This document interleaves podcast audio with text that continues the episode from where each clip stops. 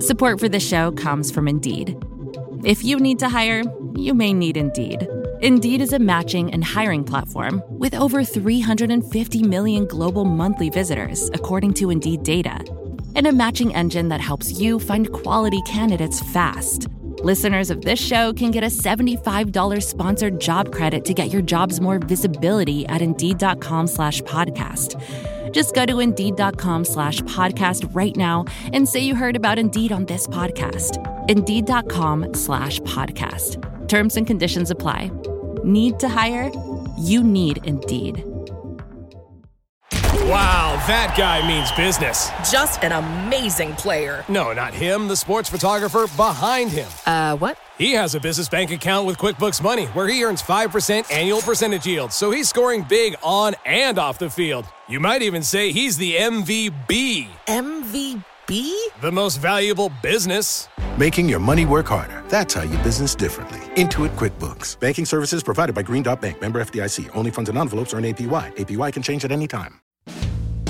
Hi, I'm Kara Swisher, editor at large of Recode. You may know me as someone who's only doing a podcast because I believe it is making the world a better place. But in my spare time, I talk tech, and you're listening to Recode Decode from the Vox Media Podcast Network. Today in the red chair is Anand Giridharadas, the former foreign correspondent and columnist for the New York Times, who has also written for The Atlantic, New Republic, and The New Yorker. He's also the author of several books, and his most recent is called Winners Take All The Elite Charade of Changing the World. I love that title. Anand, welcome to Recode Decode. I'm so excited to be here. So, talk to me. I, I want to talk about your book because you were just joking that I said you had a lot of fans, and you said as if as long as you're not a billionaire, essentially, as you're not, they don't like you. But let's talk a little bit about your background first and how you got to this, because this is a topic that I think is really important. The idea, and it's great. Jeff Bezos just gave the two billion dollars to homeless, things like that. What they're doing in the world, what these very elite and wealthy people are doing. But let's talk a little bit of how you got to this topic. So give me your like five second resume, not five seconds, but how did you get to be interested in this topic? Always wanted to be a writer, um, and you know, from high school onward, and became a journalist um, when I was 22 for the New York Times uh, in India. I had actually grown up in the U.S. in Ohio and Maryland. Um, my parents were Indian immigrants. And I got some advice um, from Jill Abramson, who was a mentor of mine when I did a little internship at the New York Times. She was the editor in- of the New York Times. Yeah. She was not at Oh, the she wasn't, yeah. Mm-hmm. She was like an, an editor in Washington, and she gave me an internship when I was in high school.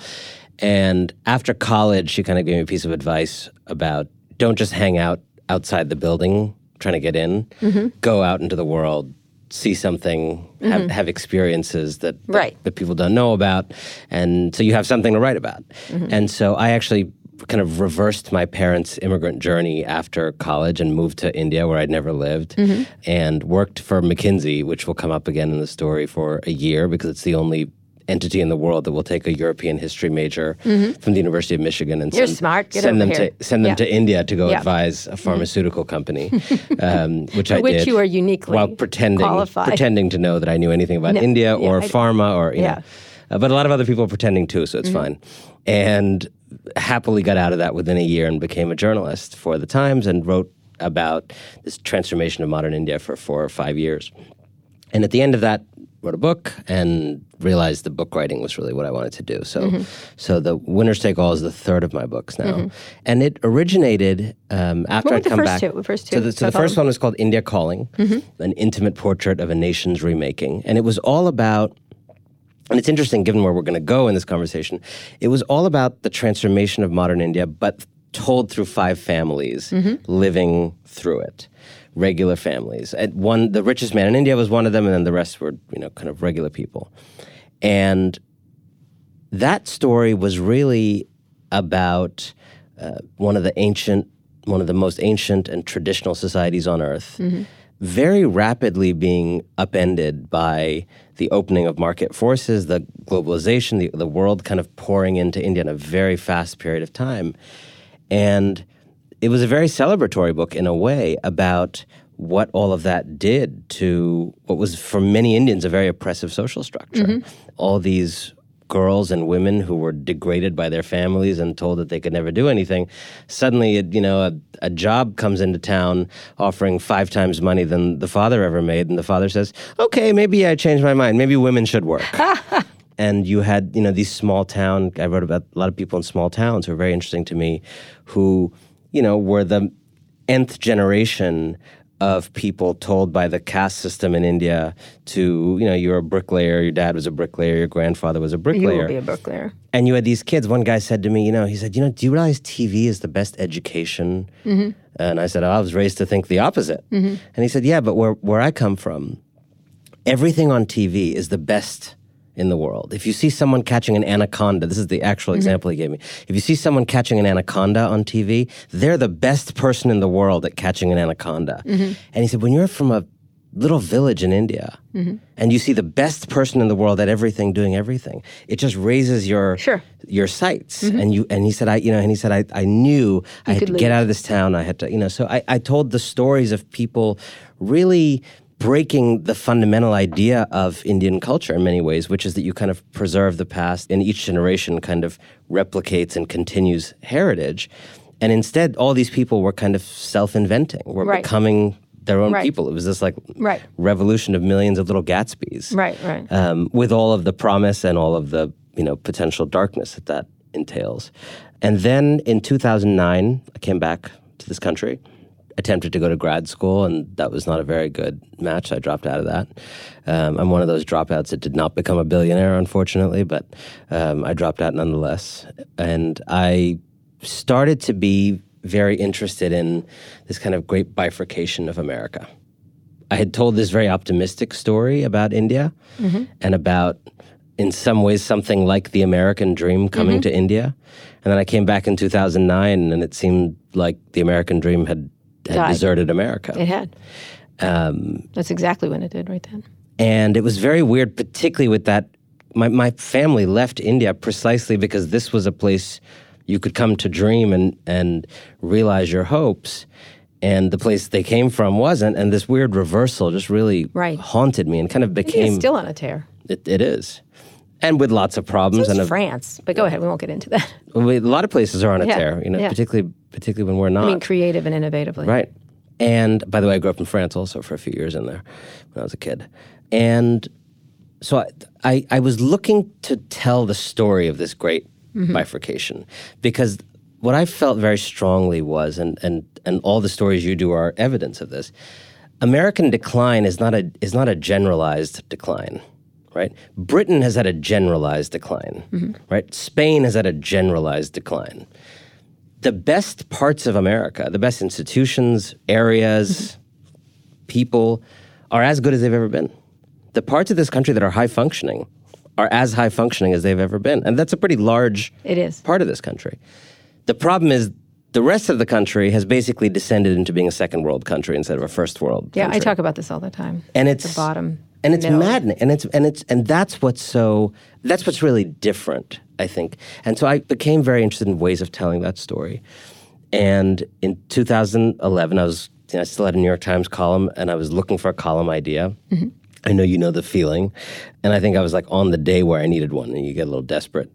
And i was on my ipad reading through the new york times and i saw the, like the one of the last news briefs. You know, when you get to the national briefings, I mean, you're really scraping the bottom of the barrel for column ideas. Yeah.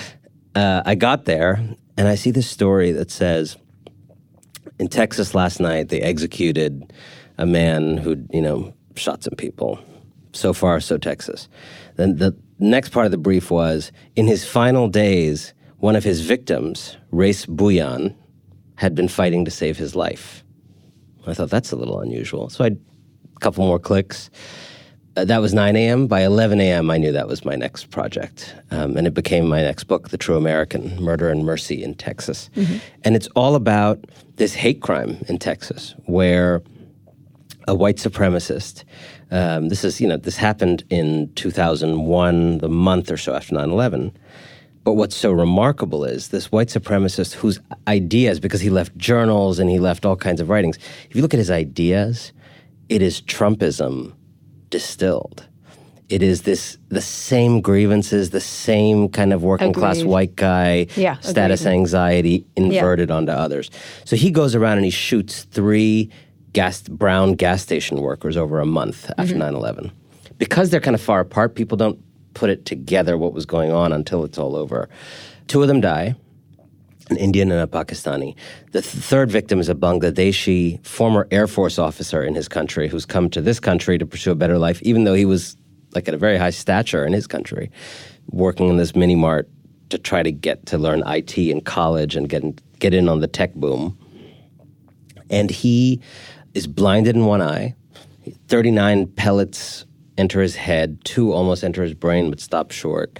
Um, he thinks he's dying, but he doesn't die. And, and essentially, this victim, Rais Bhuiyan, Muslim immigrant to this country in the feverish days after 9 11, after regaining his life, rebuilds his life in the most painful, arduous way, layer by layer, job by job, gets a telemarketing job, gets an Olive Garden job, finds a guy who teaches him IT, eventually ends up making it, makes six figures in IT. 10 years after this shooting, well, several years after the shooting, he starts to realize as he's recovered that when he was dying or thought he was dying, he had looked up to the sky and said to you know his God, uh, "If you save me, I'll dedicate the rest of my life to serving others." And that he hadn't done that. He'd Right. taken care of himself for several years, as he understandably had to. But now he was whole and he was out of medical debt and he was ready to do that. And so he thought long and hard about how do you do that. And he decided the thing he wanted to do was forgive in front of all the world the guy who shot This him. is like Re- Laura Blumenfeld wrote a book called Revenge about the guy who shot her father in Israel. It's another. It's similar. You should read it. That's great.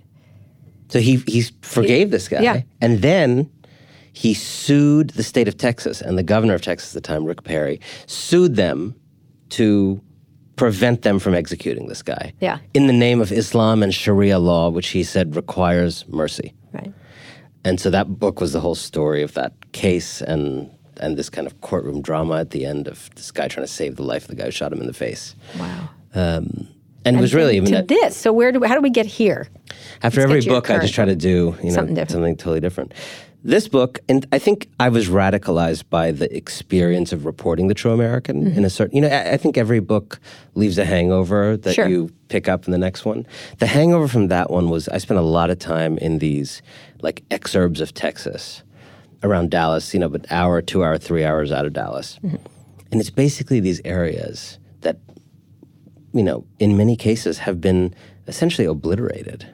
I mean, there's still people there and there's still things there, but meth, opioids, just the lack of jobs, you know, the total collapse Absolutely. of masculinity in those places, and the fact that men are either kind of these hyper masculine. It's a lost group of people. totally it's lo- lost. It's a smaller. To me, I've always thought there's a group at the top that loves the future and are leaning into it. Some of them are very wealthy, very obscenely wealthy. Then there's a bottom group that are lost and they're mired in opiates and bad eating and uh, anger and all kind and racism and all kinds of things. And then there's a group in the middle that some of whom are slipping down into that and and. And others understand they need to lean into the future, but they're terrified of it. You know what I mean? Like, but Totally. that, but it's really a development which has fueled a lot of what's going on. And I, I remember once reading something actually when I was in India about how one way to define the health of a society is is its middle class a poorer version of the rich or a slightly richer version of the poor. Right. That's a great of way to put it. Their culture they share, Right. the quality of their institutions, their church going, I mean, just various indicators. Mm-hmm. And we are definitely shifting from a society where the middle class was a kind of Poorer the, version the rich with less money to the poor with a little more money. Right. Um, because there just is So this uh, you had middle. this overhang, and so what was your point in trying to do this book? What- So while I was radicalized by seeing all these places that were just, you know, the American dream had just deserted those places a long time ago. I, at the same time, was invited into a benevolent secret society called the Aspen Institute. And there was this Henry thing called the Henry Crown Fellowship of the Aspen Mm-hmm. there Institute. it is. And It's not secret, but go ahead. it's like an open secret society. yeah. Um, I've heard of it, so it's not that secret. that, that proves nothing. yeah. Well, Um, I don't and really care for that stuff. And I mean, here was this group of people. The whole purpose of it was to bring together young leaders with Mm-hmm. an idea to making them solve some of the most urgent problems of our time, the world's most Right. intractable problems. Right. And at first, you thought, great. I mean, wow, we, uh, here I am seeing some of these very big problems, and, and and here's this group of people doing that. And we'd meet. It was mostly business people. That was the idea, and I was kind of let in along with a couple other people. And it seemed great. We bonded. You know, you put a bunch of people together Yeah. in a seminar Aspen. room. Yeah, sure, why not? Things are good.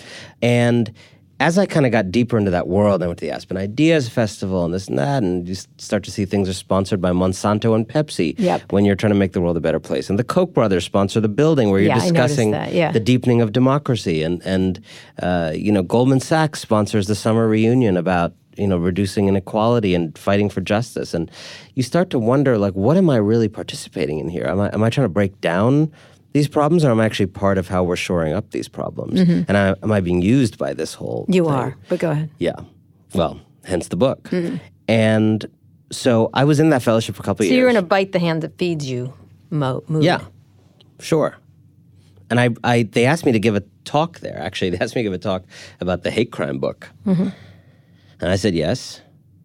And then I emailed them and I said, "Well, it's going to be a slightly different talk than that." And they said, "That's fine." Well, then I, you know, interpreted slightly in my own way. um, so I included one paragraph about the hate crime thing, and then I, I, I decided to speak from the heart to a room full of millionaires and billionaires and trustees of this institute and my fellow fellows and a lot of you know people at every major company that in America, Facebook and Google and Goldman and whatever, all in that room. And I just said, look, rich people in our time all think that they're changing the world. They're making it a better place. They're they're trying to do good. And I think we need to confront the fact that we in this room may literally be the problem. Right. And we talk about doing a little more good, but we never talk about doing less harm.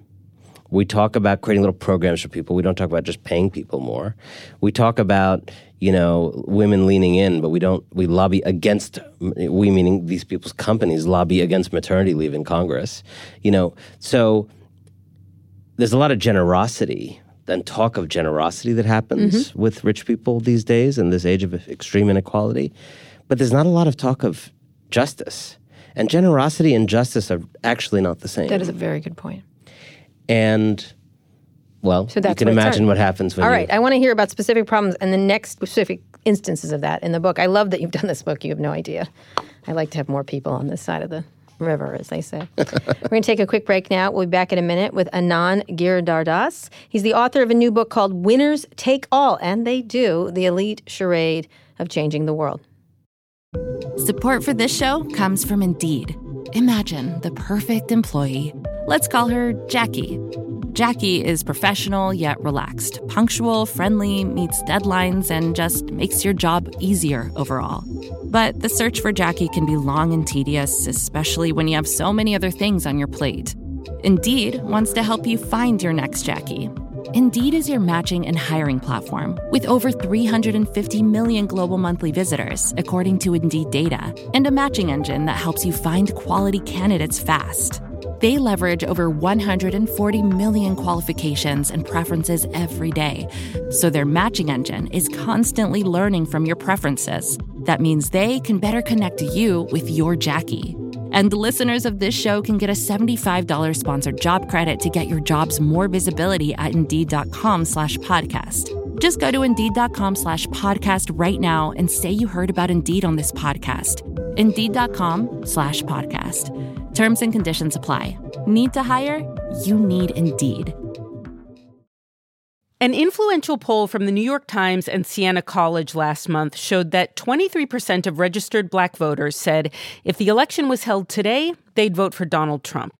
Now, this is a big deal. Black voters historically vote Democrat overwhelmingly. On Sunday, I sat down at South by Southwest with Charlemagne the God. Charlemagne commands one of the largest young black audiences in the country as co host of The Breakfast Club, and he's become known for his blunt and provocative interviews of politicians and his critiques of Joe Biden and the Democrats. I'm the type person, I, I feel like as, as a black person, I don't see how we're beholden to either one of these parties. I don't understand these black conservative crazies, and I don't understand these black liberal crazies either. I think as a black person, you shouldn't be beholden to any political party in this country because we haven't really seen. Um, I mean, I, Democrats have done more, but we haven't really seen anybody systemically help us get out of the situation that we're in. Because I think that's something that people never truly address. Charlemagne the God on Today Explained. Every weekday, wherever you get your podcasts. We're here with Anand Giridharadas. He's the author of a new book called Winners Take All The Elite Charade of Changing the World. Let's think about specific things. You talked about how you got to this idea. You had written about a range of different things, but when you were here at the, this Aspen Institute, which I can just, my skin crawls when I think about that room. I, I know, exa- I've been in that room. You wanted The to room where it doesn't happen. where it doesn't happen and where they also think that they do. When I first came to Silicon Valley, I wrote a piece for the Wall Street Journal saying things I can't stand the tech people saying to me, and changing the world was at the very top of the list. We're here to change the world. I'm like, no, you're here to make money. You're here to make a product. You're here to like. I, you never would see a cigarette man or not cigarette manufacturer, uh, just any someone who made peanut butter. We're here to change the world through Correct. peanut butter, or Wall Street people do it. It was such an arrogant way of looking at. Basically, it was just capitalism as far as I was concerned. Yeah. And so I made. I did a funny. Can, can I say just a note on that? Mm. But this culture has spread so much, though, Mm-hmm. that sometimes the direction is reversed. I I have some friends who have a company that makes replacement shoelaces. These little plastic Yeah. Mm-hmm. shoelaces called Hickies. Great little product. They tell a story. Every time they talk to the press and are trying to like pitch a story, the press will ask them.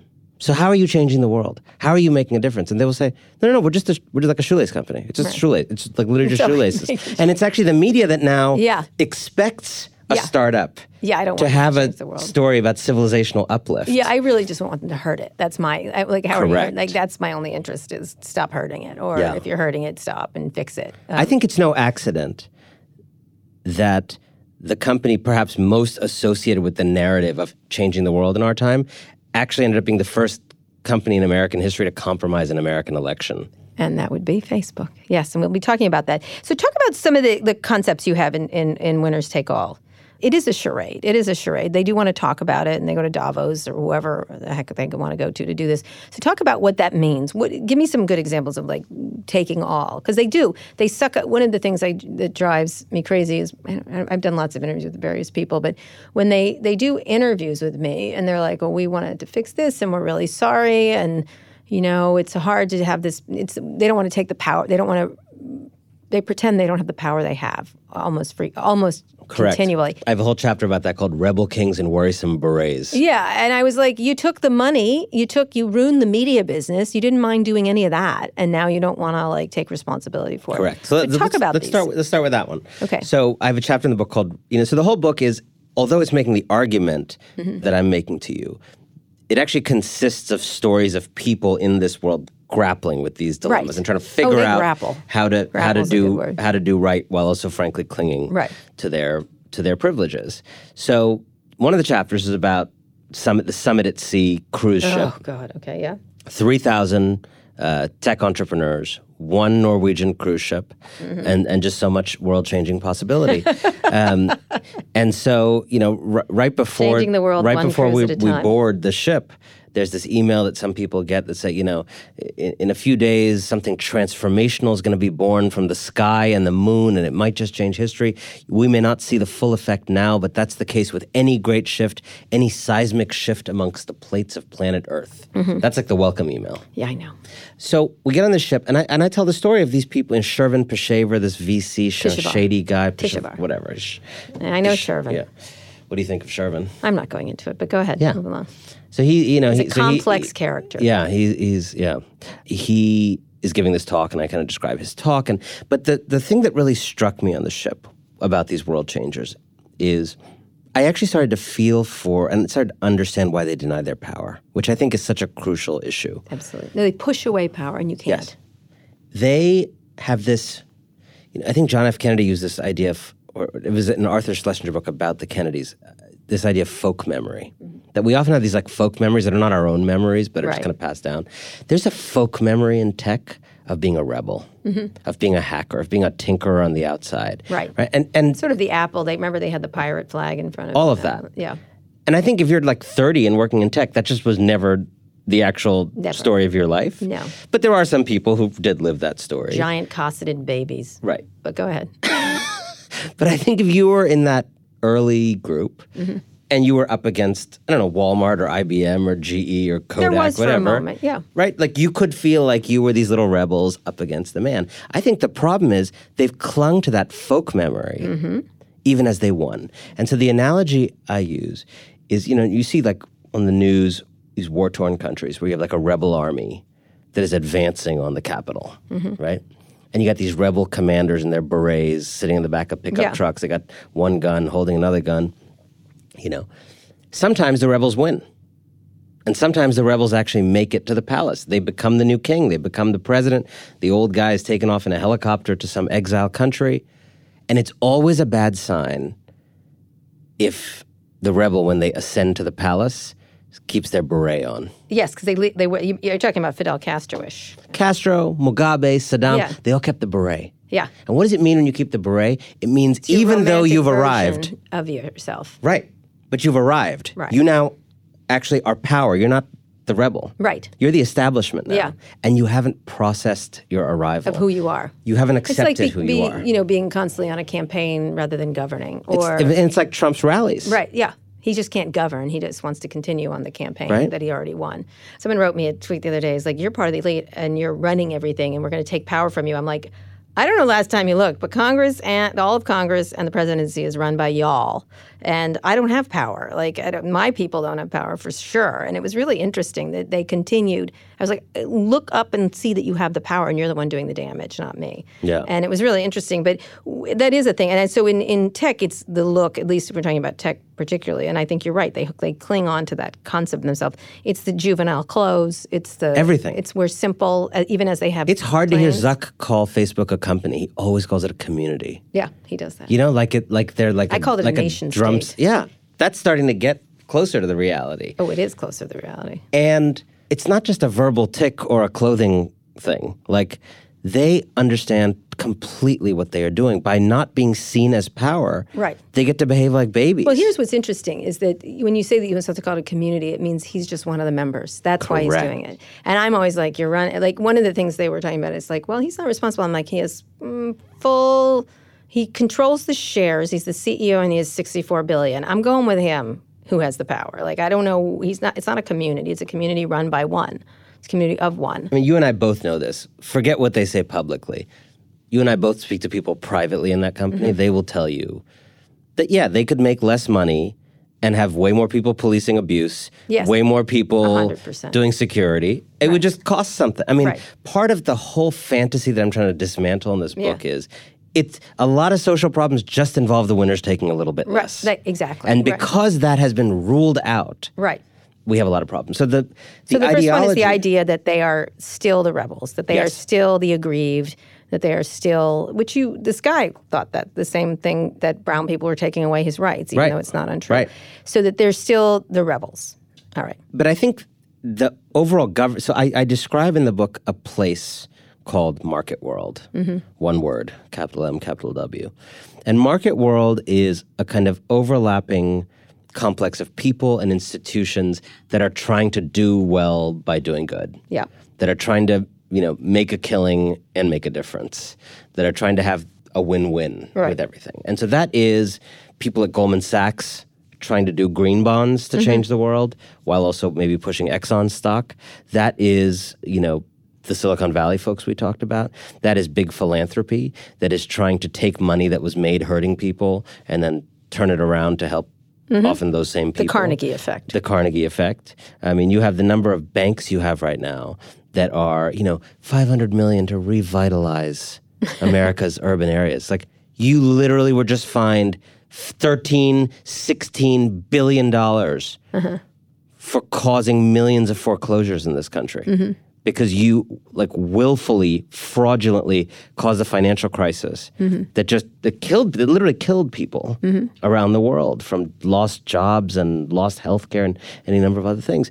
And and oh wow, you're doing a five hundred million dollars mm-hmm. of revitalization, but you also got ten billion dollars, you know, from Right. the, the tax cuts and like and and you have this whole dynamic where the winners of our age deeply believe that they can help people they can fight for others but only on their terms Right. they are willing to fight for equality and justice in any way they can except by stepping off of people's backs Right. they're not willing to have an education system that funds public schools equally and adequately Mm-hmm. because that would cost rich people a lot of money.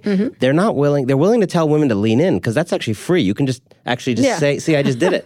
I just did it. I just literally just did I just said lean in and that Yeah. that's a social policy." You know, actual social policy that would actually empower women based on what like 15 other Maternity leave. countries maternity leave childcare tax credits Mm-hmm. like laws to prevent you know everybody from being groped in the office every Mm-hmm. day, et cetera. i mean these are all it, these are not mysteries this is not like going to space like we so, know So, all right. So, one is thinking it, having lack of self awareness of exactly who you are, which is the bad person, Yes. like or the dangerous person. The other is the insistence on the win-win. Mm-hmm. That that the only kind of change, social change that's acceptable, is the kind of social change that also benefits the powerful. And Mm-hmm. Give and me an it's a- example of that. The lean in thing is a great example of that, where you say, you know, the best way to empower women is telling them to lean in, not doing the kind of social policy that's going to like cost my company a lot of money. I don't want to do that. Why Mm-hmm. Right. would I want to do that? That's that's too expensive. You know, or on this public schools thing, you know, let's let's do a charter school here. And every, every rich person wants to do a charter school. How many of them want to fight for? Why do like? Why do we have? Why do we fund public schools according to the home value of people's parents' home? Like, why do we do that? That's that's what we do in this country. It's Right. it's, a, it's barbarism. Right. Right? Can you explain to a six year old why their quality of their education correlates the- the with like estate. how nice their family's home is? Mm-hmm. It's an insane idea, right? Um, but people don't fight on that issue because what would happen? The homes in Marin and Greenwich and Westchester would all the home values would go down Mm-hmm. if they didn't get to have these much better public schools than everybody else. Right. Exactly. So we don't do that kind of change, you know. And then you also have, and this is a, a kind of third issue, you have this newly ascendant idea over the last many years that you kind of need a McKinsey Goldman Sachs mind to fight poverty. right. The business people will take care of it. Right. Because because they, you know, it's carrots, spreadsheets. I mean, spreadsheets. Come on. I mean, it's pow- PowerPoint. You know, it's interesting. You just mentioning it. Uh, I remember one of the better speeches by Barack Obama finally was when he said, Tech people think there's always a tech solution to things, and maybe government doesn't have it. There's no tech solution to poverty, or there's no tech solution. Correct. You and know, I think he they don't lend I, themselves to this. Like, and and that like and I think he said this line that in that same speech, like the stuff you guys do is easy. That's why you're fast and efficient at it. Mm-hmm. Right. Governing 325 million people is hard, and it's not supposed to be fast. right. It's not supposed to make money. It, it's it's I just about said, I was arguing with someone recently about the government costs a lot. I said it's not supposed to make money. It's, it's really not. It's not a profit institute. Like it's supposed to cost money, and if we're going to do it, and obviously inefficient is is one thing, but it was sort of an, an, a mentality that we have that if it's not, if it doesn't make money, like it's uh, that concept. So go ahead. So so So, so you have this idea that the people, the architects of Mm-hmm. our winners take all economy, are the people best positioned To to, redress the injustices of our winners take all economy. Mm-hmm. Okay, so now foundations will bend over backwards to hire ex McKinsey, ex Goldman Sachs people Mm-hmm. to run their like equality program, Mm-hmm. right? And this is just about as disturbing an idea as the idea of hiring arsonists to be firefighters because they, I guess, know a lot about fire. they do, they do know a lot about fire. And so you end up having, you know, I, I write about a guy in the book named Sean Hinton, who's a really thoughtful guy about this issue, worked at. Um, at Goldman and McKinsey, and then ended up at the Open Society's foundations working for George Soros. And he calls it the trying to solve the problems with the tools that caused it issue. Mm-hmm, mm-hmm. Right? And he and he's talking about himself. But on the other hand, he knows that he's a smart, capable guy, and it's probably better that he's doing this than just Right. staying in banking. But one of the things that happens is when the language of our social problems is reformatted for the operating system of business people's minds, mm-hmm. The nature of the problem has changed. Right. We stop actually talking about justice and rights and power. Right. We start talking about scale and efficiency and leveraging synergies. And those are not just different words. Mm-hmm. Right. That actually is a different diagnosis. Right. What rich people don't like to do when they solve problems is kind of talk about who did it. Mm-hmm. There's always this thing. I mean, at every event I do, it's always like, okay, great. I mean, yeah, yeah, but but what are the solutions? but Oh, co- let's just move forward. Let's move You forward. know, I just had this long argument on a podcast with Mark Zuckerberg about this, right? yeah. I, I- I kept saying, "And how do you feel about what you did?" oh my, that feeling that was painful. That was You- painful. You had Four to do times. it. How It many was- times did oh I do it? Oh, my gosh. How was- many? I, I don't even know how many you must have edited out. I no, mean, no, no. We didn't edit anything. It was four times I asked the same question. Oh my God. And ev- he how couldn't do, do, you, it. How do you feel about the deaths in Myanmar and India based on your creation? What we really want to do is fix the problem. We really want to get to solutions because I think getting to solutions is important. I was like, yeah, I, I got that. But what do you think you, what was your fault here? What did you do wrong? And how do you feel about that? How do you feel about people dying, right? Dying. And well, you know, solutions are what is important to us. And I think whenever there's a problem, there's a solution. Well, you caused the problem. So how do you feel about causing that problem? And it went like that. Four, it was four to five times. And finally, he said to me, let me just say, he goes, well, what do you want me to say? I said, I want you to say, I'm sorry, and I cannot believe that what I made did this, and I feel sick to my stomach. I said, that's, you might start there like not to give you any like cues about what it was but it was but what, what i wanted the point i wanted to make there is they can't and mark is a lovely person. Let me just say he can't get there and they they cannot get to that idea that they are at fault or take responsibility and contemplate what went wrong. They don't want to do that. They want that part they don't want to do when it's important to the solution as far as i'm concerned. So go ahead. But i, I think it's when, when i was listening to that my observation was and, and i had the same feeling watching that elon musk um, you know, spliff one that you know I love to live in a world where there are all kinds of different people. But I think we have to just watching these guys, we have to acknowledge that they're they tend to be a very particular kind of person, mm-hmm. particular kind of man. And they're often these kind of boy men who are not particularly developed in a lot of ways. Yeah. They're not cultivated. Well, I said they don't have humanities courses. Right. It's, it's, it's interesting that many of them yeah. No, I said he should have taken more. He missed right. the humanities, the, right. ethics. Well, and, it's interesting that they all drop out, right? Mm-hmm. And that's fine to have such people who kind of are not able to relate to other human beings and not able to connect to their emotions. I mean, it's great to have them in the world, but to have so many of them essentially now in charge of what have become basically the locomotives of human history now, these various platforms, is really, really problematic. For to have this, the kind of man you just described in that anecdote, essentially deciding what kind of media we have, mm-hmm. deciding how secure our elections are, deciding like what abuse women have to encounter online mm-hmm. or don't. For that man who's maybe mm-hmm. less feeling a human being than many people you've met in your life, um, it feels really bothersome to me. All right, Anand, we're going to get talk a bit about where we go from here and when they become self-aware, which I think is never. We're here talking with the author of a new book called Winners Take All: The Elite Charade of Changing the World.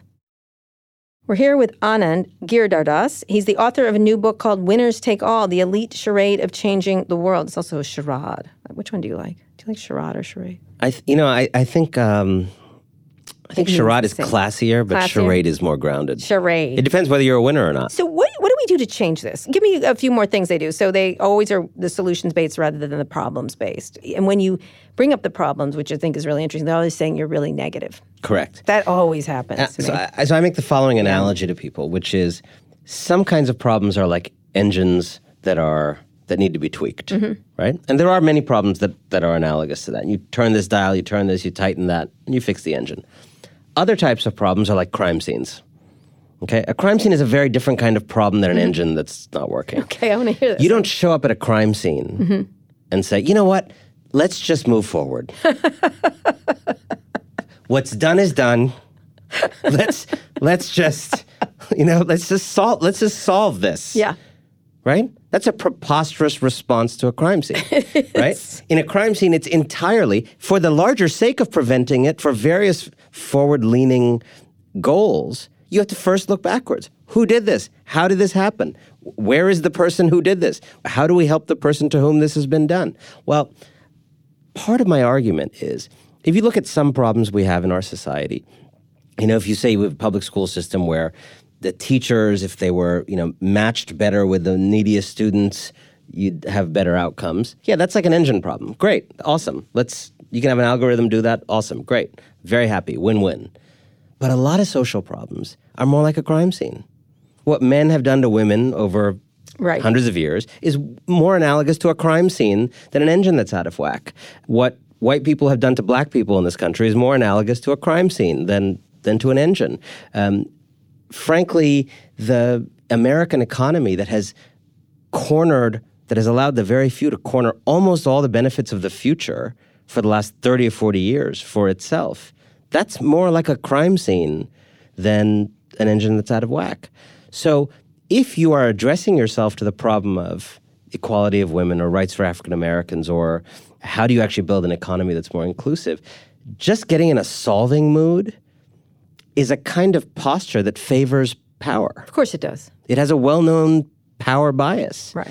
And actually being interested in excavating, having a curiosity about how did You know, this happen? interesting. i- i- like in tech, at least, it's because they don't want to say, "Well, the failure was a failure. Now we'll move on." Like the moving on thing is always, "Let's move on."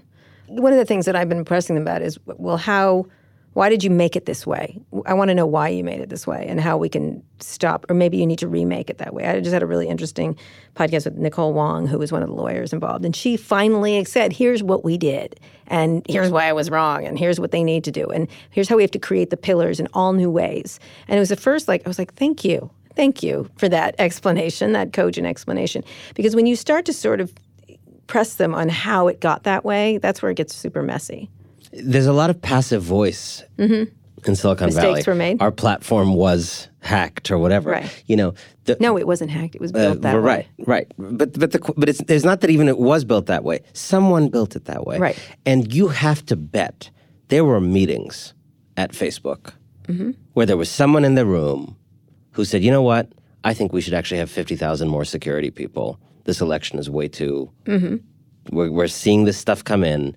It's gonna look. It'll cost a billion dollars, but like we have to do it, right? And someone said that at some meeting, one I did. presume. No one said that at that meeting. That's the. They're so. You think? No, I don't. I don't think they even thought of it. You don't. Not- you don't think there's like a dissident along the way? No, there's no dissonance there. They're compromising and cohesive in a way that's disturbing. I asked Right. that a lot. I actually asked Elliot Schrage, who is the head of uh, policy at a an event. I raised my hand. He's like, "Oh no," and I go, "Yeah, oh no is right. Why aren't there any irritants in the room at Facebook? Why didn't anybody say this was a problem? What's the, like you always brag about your cohesion. I don't want your cohesion. I want to know who irritated, who was the irritant, or who said no, and who said I, I, I don't think that person existed at these places because it is a lot about going along. Even though they mm. act like rebels, they do they tend to fall in line with each other in a way that's or, or, or fall into violent agreement about things. And I think that that's the kind of insight that you get to when you actually are willing to ask backward-looking questions. When you're actually willing to sit with a problem and not just Well, it goes against the positivity that, that the elites Correct. like, the, pos- the, uh, the relentless positivity. And one of the things, I think I asked Sheryl Sandberg on stage, who got fired for this? She couldn't, an- well, we don't look at it that way. I'm like, why? People get fired for all kinds of things when they fuck up, and it seems like this is a fuck up. Looks like a fuck up to me. And wouldn't answer, couldn't answer, not wouldn't, couldn't. They don't think like that, which was really interesting. Well, that's not how we want to, like, let's just move forward with this. And it was really interesting. And so, who's good? To me, the concept of the bill always comes due never occurs to people. correct. I mean, I think part of what I wanted to try to investigate, and we say moving forward, Yeah, what, in what, our own way. How do we change this? I think a lot of this is actually held together by a bullshit culture and a set of bullshit ideas that we all sort of passively believe. That some of them really believe. All right, what are the bullshittiest? In Europe, no one thinks Mark Zuckerberg's changing the world, Yeah, they don't. They right? And I don't think it's an accident Yeah. that he gets multi, you know, that they, the tech people get like multi billion dollar fines Mm-hmm. in Europe because they're just seen as companies. They're- seen like the same way Heinz Ketchup is a company. Mm-hmm. And that's a healthy way to look at them. They're not awful people who should be banned, they're just normal companies. But our culture makes us look at them as changing the world. Yeah, that So- has changed though here too. I think. you know, then there's the celebr. I, I think it's starting to change here in a way that's really great. You know, then with innovation, everything's innovation, innovation, innovation. Government needs to innovate more, and we everybody wants to chase this whole innovation thing. You know, Government does need to innovate more, but go ahead. but like I, I'm much more interested in the, in the word progress. The Yes. reality is we've had a tremendous amount of innovation over the last 40 years. Mm-hmm. Half of Americans, the bottom half, 117 million Americans, literally got no more money in their paycheck as a result of 40 years of innovation. We don't have an innovation shortage. it- we have a progress coalesced at the shortage. top. Yes. Right? And and so actually figuring out not how do you get more and more innovation. We're good on innovation. We're very bad at converting innovation into progress. That's an important problem that people should be working on.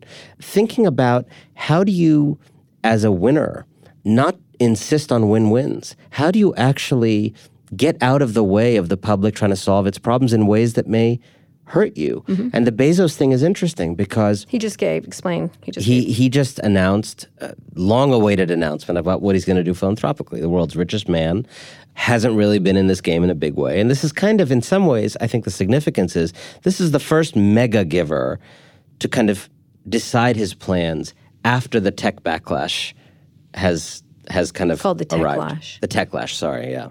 I forgot that hashtag. And after the reckoning in philanthropy that my book is kind of a small part of. There's a whole larger reckoning that has been happening after that. And so he announced he's going to spend $2 billion on homelessness and early education. He's going to build a network of Montessori schools, full scholarship schools, and he's going to give money to organizations that are doing a good job fighting homelessness. Now, both good causes. I think the challenge is this is a man who, when he was thinking about building Amazon, was a total daredevil and irreverent and bold and brash and didn't care what investors or anybody else thought and built something transformative. And my hope for him, since he's new to this game, would be that he would be as transformative in thinking about giving. And what that would mean is a few things. One, that instead of just creating a little project here and there, giving these things, he would actually first start by looking at himself. How am I? These people love to ask what they can do, they never ask what they have done. That's a really good way to put it. How am I involved in this problem? How have my work practices been involved in this? How have I? How am I the product of a system of taxation and labor and all these other things that allowed me to make this fortune? And yes, fine. What's done is done. I'm I'm here now. I want to give in that forward-looking way. Um, but if I can give in ways that actually, frankly, mitigated some of those systemic issues, if I could give in a way that actually helped us figure out how we tax companies more effectively, if I could give in ways that actually strengthened collective bargaining and unions. I mean, imagine if he gave a billion dollars to an organization like the Workers Lab in Oakland that is actually trying to figure out what's the future of collective bargaining, what's the future Mm-hmm. of unions, and how do you give workers more power. That is different for me than just giving money to a Right. homeless organization that's Sure. right it's not just treating symptoms you'd be pushing towards solving a problem at That the would be a root great thing to give for money to. everybody. Would they take his money? i don't know it's a good question. I don't think they take his money. that's a good question They should take his money. and then no strings attached right? Right. you're not you're not on the board yep. you're not leading their work. there work you go. Good luck. It's not called the uh, you know the Bezos Workers Lab. It's just supporting organizations that are doing the work of frankly challenging the very system atop which you stand. Now that is a hard thing I'm asking people, but I'm a an idealistic person and I think Is anybody doing that from your perspective? I, you know, I think probably the best example. you know, there are folks. There are folks who give to ProPublica, for example. David Callahan who writes a lot about philanthropy. Wrote a a, a good and, and somewhat critical review of my book the other day, and he he was talking about you know people who give to ProPublica, people who give to Mother Jones. I mean, those are those are people who are funding like investigative work that is like not very friendly to rich people. So that's an example of of Right. doing that. I mean, in some ways, George Soros has been interesting. He you know he gives to. Um, he does not do this win-win giving necessarily. He gives to a lot of social justice organizations that are thorns in the side of George rich people and that investigate investigate the hell out of his friends probably. But I think there's some more unsung people. There are people I some philanthropists in, in California who are spending their money trying to make our census count more accurate. Mm-hmm. Right? This is the kind of thing. It's not sexy. It's not cool. It's not like Zuckerberg making some announcement that he's going to end all the diseases. But the reason I like the census thing is what what what they're doing. They're using private money to count people and find where people people sometimes live on top of a building or in an alley. The government doesn't have that listed as an address, mm-hmm. right? What the government allows you to do is to submit. Private people can submit addresses like on top of a roof or in an alley that they may not know about, and the government will then go check those Right. places if they check out. And so some of these philanthropists in California are privately financing this kind of walk around of various places In order to do better census. now, that's an amazing example of it's a private gift, it's private philanthropy, but what is it feeding into? A better public sphere. It's feeding into government working better, counting more people, being able to give resources to more people. Mm-hmm. And if that kind of effort succeeds, it actually comes at the expense of the winners Yes. because it means and also it doesn't necessarily involve them. Like they No. just just give us. They're at one point, it. I was talking to someone who's very wealthy, and they're like, oh, "I want to do this," and I was like, "Just give the fucking money and shut up." Like, just give your money. Like, stop. Like, they all do want to involve themselves and talk about it incessantly, and that's One of the people I talk about in the book is Emmett Carson, who is now out as the Silicon Valley Community Foundation guy. yeah. And he said something very interesting. You know, when he was at other foundations, he always talked about social justice and inequality, and those were his buzzwords. He get out, gets out to the valley. It's made very clear to him very quickly. I mean, he's a counselor to Zuck and all these others. It's made very clear to him very quickly. Drop this language. Social justice doesn't work. Inequality doesn't. You got to stop talking like this. Talk about opportunity. And and I said, you know, what did you kind of understand by having to kind of cater and dance around these people's needs in the valley? And what he basically explained to me was they really want to help people as long as, as you say, they're driving the ship. The help is voluntary. It's not the government compelling them to give money for programs the government decides about. It's them deciding where their Mm-hmm. money goes. They like to feel useful. They like to feel involved, Yeah. which basically is an our. And not insulted. But can I tell you what those are the values of? Those are the values of a feudal culture. Yep. This is feudal giving, right? I mean, to go back to where we started, you know, when I used to travel to India as a child, the thing that strikes you is all these affluent families, they all have servants. Right. And they all tell you, oh, our servant is just like family to us. The problem is the servant sleeps like on the floor. Mm-hmm. And they're the servant. And they're the servant. They sleep on the floor. There's no restrictions on their hours. They're not subject to any labor laws. Their passport is usually kept in a lock and key somewhere, which is the definition of human trafficking. Uh, they're given just you know a plate of rice every day, and there's this you know when their roof caves in in, in the state of you know Bihar or Madhya Pradesh, you'll send three hundred dollars or four hundred dollars for them to repair their roof, and it's very generous. There's a lot of generosity in that world. It's not a lot of justice, and what no one thinks in that world to do is to say, "Gosh, we shouldn't be living in this Right. equation that we're living Right. in." Yeah. and that's the, that actually is the same thing.